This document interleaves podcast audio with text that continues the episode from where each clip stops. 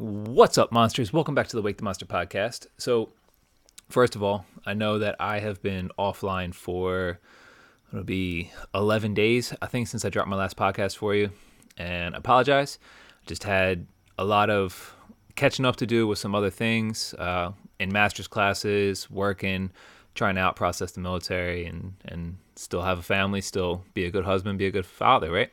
So, very busy getting caught up on a lot of stuff that kind of fell off to the side. But I'm back now, and I've actually got a little bit of a series that I want to be putting out for y'all. You know, it's a concept I was thinking about. It was a concept I was I was driving home from work one day, and I'm doing a lot of work up in North Jersey right now, so I have about an hour drive home.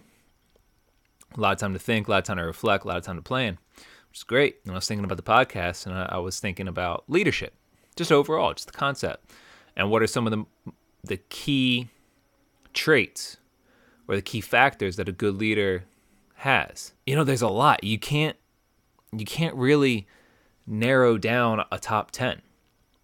It's really hard to do. One of the reasons it's so hard to do is because the leadership traits that you need to be able to execute are going to be different based off of the scenario, the situation, the organization, the objective, and most importantly, the team that you're trying to lead. So, because of that, there's really no point of saying these are the top five leadership traits that you must have to be successful.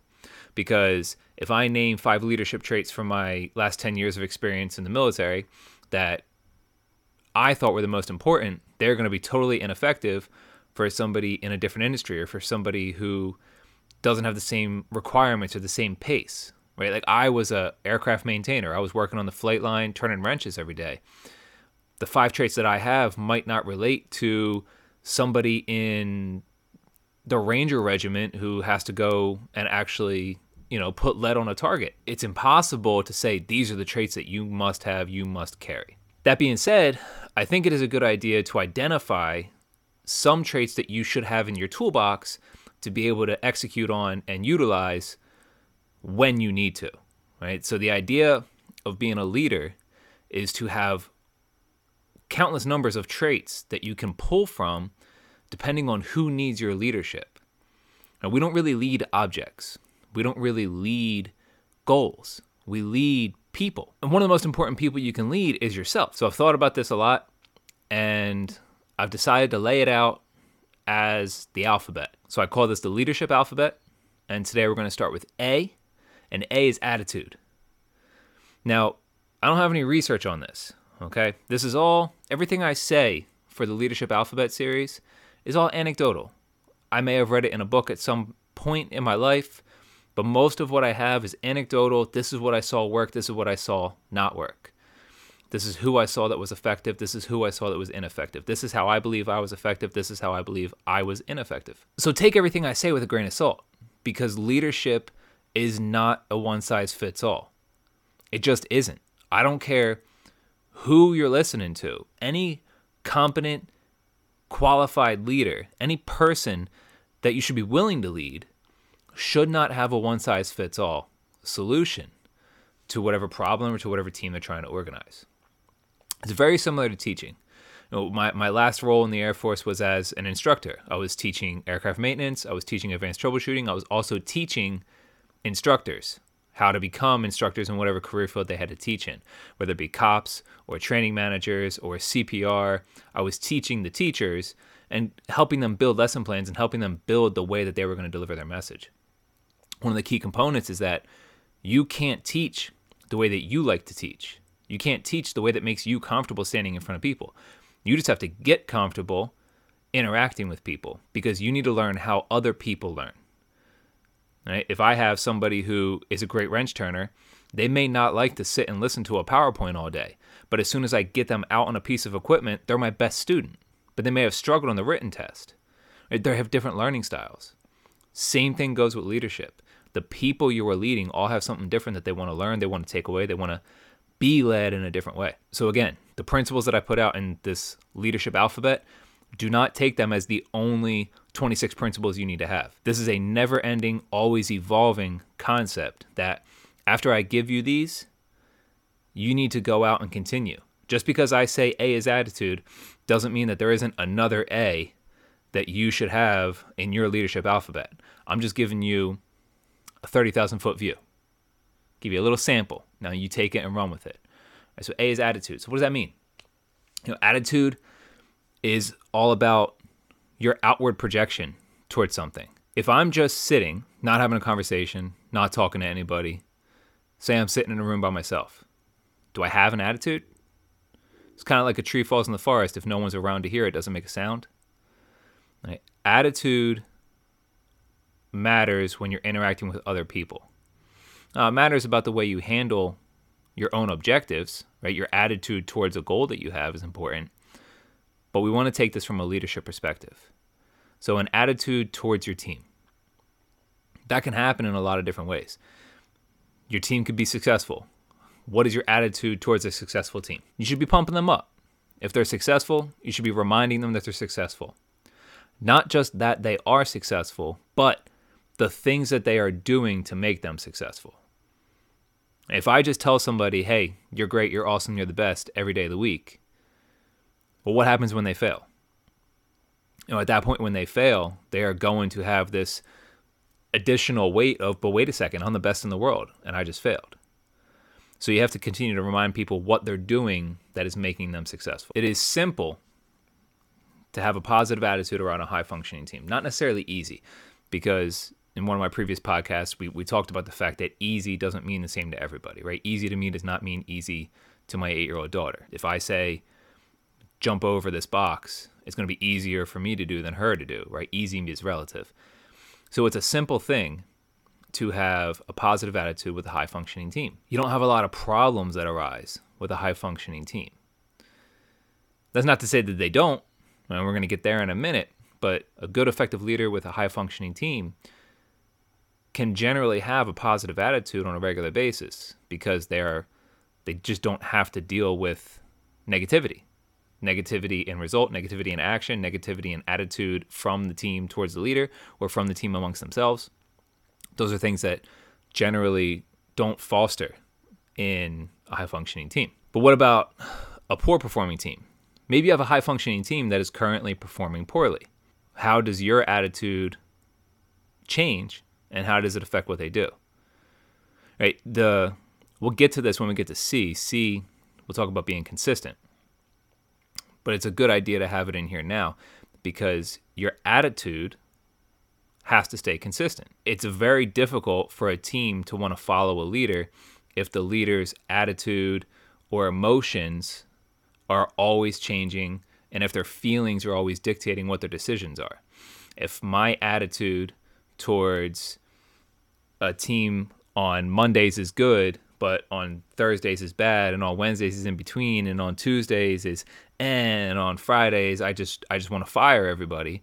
If my attitude towards the team is fluctuating so much throughout the entire week, the team is going to have a very hard time understanding what our goals are, what our objectives are, and how to get there.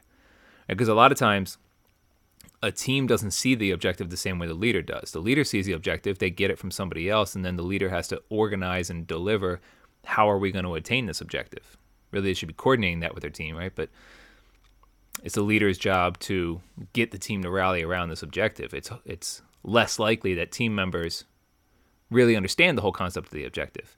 And we can take that into a military concept too. So my job, aerospace ground equipment. Age for short, DINSTAR, that's our that's our uh, our favorite chant. We don't see the mission that we support. That's a very hard thing for a lot of people in the career field. We don't see the result of our actions. We see an engine come in, we fix it, we roll it back out, it works again. That's great, but what did we do? Right? It's very hard for us to see it because our job stops at the airplane and then somebody else takes over from there. And then you have specialists that work on the airplane. And the specialists generally do not get to see the result of their work either because their work is hey, the airplane is flyable now. And then they give it to the pilot. And the pilot may or may not see the results of what their actions are either. Dropping off cargo, dropping off humanitarian aid. Maybe they're a fighter pilot. They will get to see, you know, the warhead on forehead type concept. They will get to see a result of action.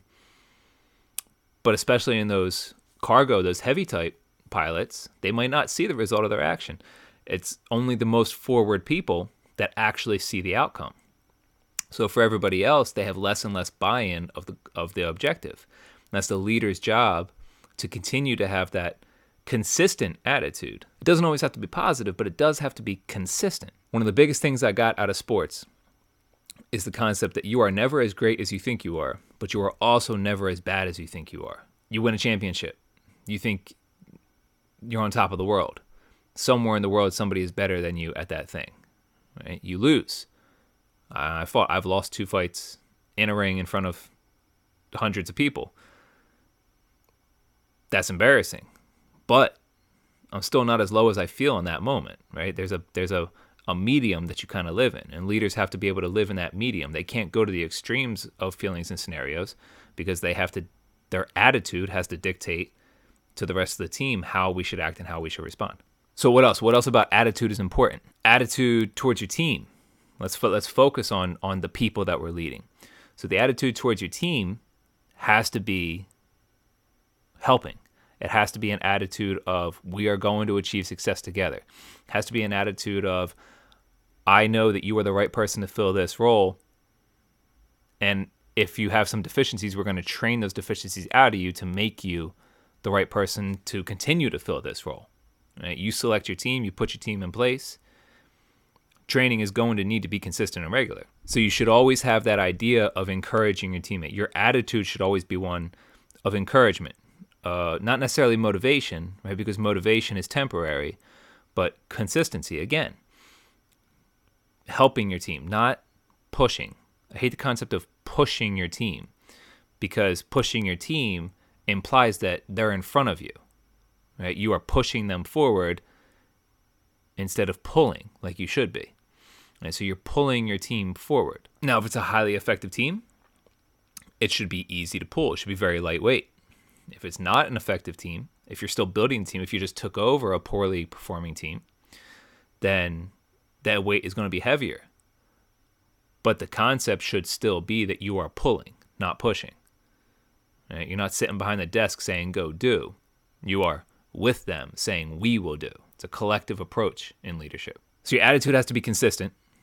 Your attitude has to be, we can do it, we can achieve. Those two things have to go together. And what about when you have your poor performers? Because if you are a leader, if there's one thing that I've learned is that not everybody is going to be somebody that you make happy. Right? You are going to have interactions with people, and they are going to end up not liking you in the outcome because of, hey, I had to put disciplinary action on this person, or I selected somebody else for promotion over them, or I gave this person a bonus instead of them, and now they don't like me, and now they, you know, they have bad feelings about me. Their attitude towards me is crappy, right? You can't retaliate and you can't reciprocate negative attitudes that your teammate may give to that your team members may be giving to you your attitude again must stay consistent. Even those poor performing members or the members, the disgruntled members or the members that that you have made upset and maybe they're looking for a way out, even in those processes, even in those moments, you have to have an attitude of cooperation, an attitude of we are going to succeed together, and a attitude of I want to help you succeed. Even if you want to succeed in a different team, I want to help you succeed right? So let's take talk about those members that get in trouble, those members that fall short, and that there needs to be some disciplinary action. How do you handle disciplinary action with that type of attitude? Same concept. When you're disciplining somebody, it should not come from a position of you are angry at them. Right? That is a very common thing for poor leaders to do. And unfortunately, there are a lot of poor leaders that get put into position of leadership. The, I mean, remember, my idea is that being called a leader is like being called the greatest of all time. It's somebody else's responsibility. It's somebody else calling you the leader, right? You can't assign yourself to be a leader. People decide whether or not they want to follow you. They give you authority to lead them. So there are a lot of people in leadership roles who don't have the skills to be there and who make decisions based off of emotion, who execute disciplinary action based off of emotion. That's that's one of the biggest no nos when it comes to leadership. Disciplinary action is there for the improvement of performance and behavior. It is not there for you to say, I am mad at you. I am upset with you. I am disappointed. Those are not the purposes of disciplinary action. So, again, consistent attitude. Your attitude has to be helping people improve, get better, and succeed. So, how do you do it? Disciplinary action comes down. Hey, I gotta, you know, remove you from the team, or I have to fire you, or you know, uh, in the military, we can do, hey, here's this letter of counseling, and now you're kind of on a probationary period. Right now, we're going to kind of watch your behavior, and you need to make sure that for the next X amount of time, you don't have another misstep, or else we're going to elevate the level of discipline you're receiving. All sorts of different ways that organizations have disciplinary action in place. But through that entire process, you need to say, here is where you failed, here is why it is a negative here is what I am going to do to help you improve the behavior. There needs to be an action plan on discipline. The the person you are disciplining needs to buy into how are we going to correct this. So they need to have some ownership in it that you need to allow them to provide feedback on how do you think we can solve this problem. But for you, once that action plan is in place, your role, your attitude needs to be an attitude of I am going to help this person execute their action plan. I am going to help them succeed and help them improve. That's how discipline should work. Again, attitude. These, these are all con- leadership concepts. These are all things that you have to do when you get put into a leadership role. But your attitude has to be consistent a consistent attitude of helping people, helping people get better. Now, if you really want to be identified as a leader who really cares about their people succeeding, if you really want, if that's, and that should be what a real leader wants, a real leader should say, I want my people to believe that I care about them even more than the objective. I want to win with them, but I want them to know that I care about them. If that's what you want, when it's time for you to remove a team member, fire an individual, whatever, however you want to refer to the term, separate somebody from the rest of the team. Do not just separate and leave them out in the dust. Don't do that consistent attitude of helping, including when you are removing a team member. Have follow up with them. If it's, hey, you're fired, you need to leave my business right now, have a personal contact information with that individual. Reach out to them after the fact. Let them know, hey, even though you don't work for me anymore, I still want to see you succeed because you as a person I still care about. Servant leadership. I want you to succeed. I want to be part of your success. I want to help you get there. Please do not shut me out. I still want to be part of your success, even if you don't work for me anymore. Even if I have to remove you from the team, remove you from the objective, from the work center, whatever. If you do that and do it honestly, don't just do it because you read it in a book or because you saw it on this podcast, but if you do that, your other team members will see it. It'll get passed around by word of mouth and your other team members will begin to increase their faith in you. They will begin to increase the authority they give you to lead them. They will trust you more. They will have more faith in you because you will have shown that you really do only care about their success. Leadership is not about attaining objectives, leadership is about helping other people achieve, and hopefully those achievements accumulate into the objective. We need to reframe the way we look at leadership. If you're a manager, supervisor, director of, whatever, CEO, C suite, doesn't matter. The framing of leadership needs to be about the people succeeding, not the objective, not the dollars and cents, the people. They are the only way you get closer to your objective, is by their action. So that's our word for the day leadership alphabet, attitude, have a consistent attitude of helping others, helping your team succeed. If you do that, you're one step closer to being an effective leader. I appreciate y'all stopping by. If you like the podcast, please leave me a five star review. If you don't like the podcast, leave me a one star review. Either way, it lets me know how to make it better for you. If you're watching on YouTube, leave a comment down below. Let me know what you want to see next. Let me know what you think the next letter in the alphabet is going to be. Appreciate y'all stopping by. Go wake your monster. Peace.